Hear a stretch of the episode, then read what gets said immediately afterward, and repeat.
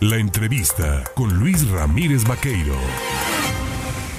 7 de la mañana con 23 minutos. Vamos a analizar a fondo, vamos analizando bien de qué trata y cuáles son las características, si en cierto modo tiene bondades el plan B que ha presentado el presidente Andrés Manuel López Obrador con respecto a estas modificaciones de leyes secundarias que permitan hacer adecuaciones al Instituto Nacional Electoral. Yo le agradezco esta mañana a la diputada federal por Morena, Rosa María Hernández Espejo, el tomarnos el teléfono para hablar de ese y de otros, otros temas. Rosa María, ¿cómo está? Muy buenos días. Hola, ¿cómo estás, Luis? Muy buenos días. Una disculpa porque mi garganta anda un poquito mal, pero estamos aquí. Pues mira, ayer, eh, perdón, pues sí, la madrugada de ayer se eh, terminó la segunda sesión porque hay que recordar que se hizo una primera sesión el día martes donde se propuso la reforma electoral constitucional que proponía el presidente de la República, Andrés Manuel López Obrador, y que eh, reforzaría al Instituto Nacional Electoral, pero en una política de austeridad republicana, que es uno de los ejes rectores de esta administración, para que el pueblo se ahorrara 11 mil millones de pesos al año que reciben los partidos políticos de financiamiento público solo de la federación, porque también dobletean en los estados, para que se ahorrara eh, 16 mil millones que se derrochan en la duplicidad de INE y OPLES, cuando las facultades del INE son generales, es decir, nacionales, pueden organizar y atraer elecciones de los estados y de los municipios, y del Poder Judicial de la Federación que también se ha extrapolado en, en estos temas. Pero, pues no pasó, no pasó porque obviamente los partidos minoritarios no quieren perder sus privilegios y pues eh, sembrando la mentira de que queríamos desaparecer al INE, con eso están tratando de engañar al pueblo, pero pues ya el pueblo no, no se engaña, el pueblo sabe perfectamente. Entonces, ¿qué hicimos? Pues el plan B. El plan B fue modificaciones a las leyes secundarias y fueron tres en total, una referente a materia electoral para reforzar las facultades de los partidos políticos, porque también es cierto que muchas veces eh, los, eh, la, tanto la autoridad judicial como la autoridad electoral se entrometen en la vida de los partidos y eh, sobrepasan la ley. ¿Y aquí de qué se trata? Bueno, se refuerzan las facultades de los partidos para establecer en sus documentos básicos las acciones afirmativas es decir, la paridad de género, todo lo que garantiza la igualdad y no discriminación en la designación de candidaturas. Se incorporan criterios y número específico de candidaturas, que es hasta un 5% de grupos vulnerables. Eh, se garantiza la postulación de fórmulas de candidaturas con la participación de personas con discapacidad, afromexicanas, jóvenes, eh, diversidad sexual, migrantes, en fin, se establece también un sistema de partidos, eh, perdón, un sistema de registro de los partidos políticos locales y la transferencia de recursos entre comités ejecutivos estatales y su comité estatal y también eh, se desarrolla, se contribuye al desarrollo democrático del país a través de la inclusión de grupos vulnerables y se fortalecen los derechos de los ciudadanos, los derechos políticos electorales. Eso es en materia puramente electoral.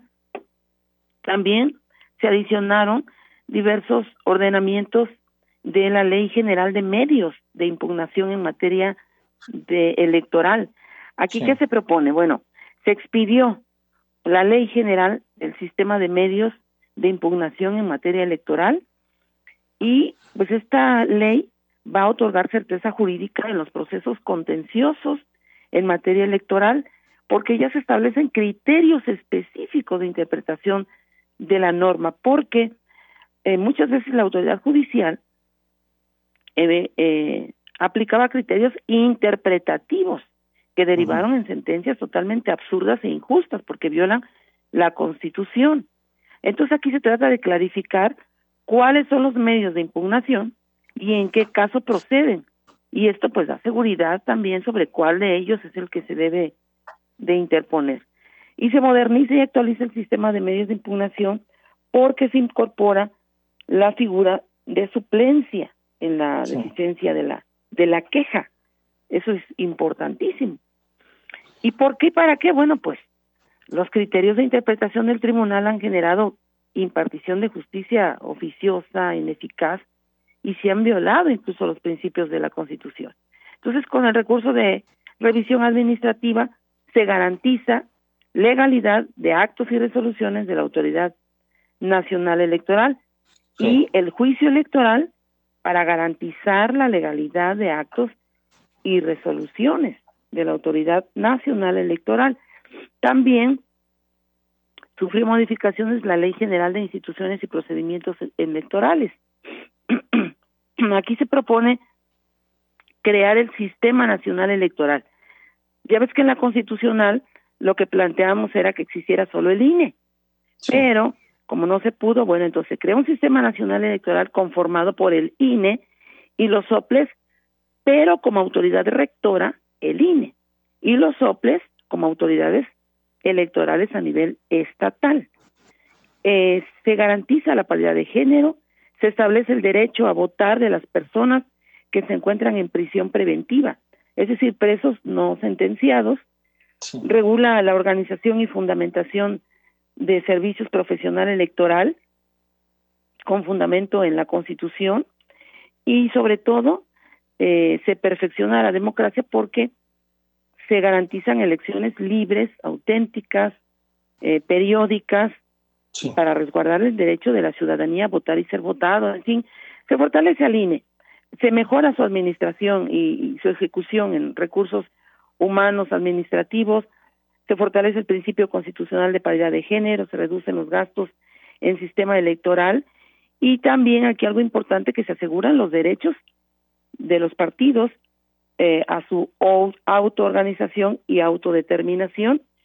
Y el poder legislativo pues hay que recordar que tiene la facultad de legislar respecto a pues estructuras administrativas operativas de autoridades electorales y pues eh, en eso en eso se se trabajó y y bueno pues hasta ahí es donde se se puede llegar por el momento Luis Oye Rosa María te preguntaría entiendo que el plan B tiene como principio fundamental el mantener un ahorro sustancial en el tema de la democracia. Pero ¿quién nos dice que no sea válida aquella frase de lo barato cuesta caro en el proceso electoral? Es decir, mientras más barato nos salen los procesos electorales, menos garantías de que se cumplan con los criterios y los principios fundamentales para la democracia.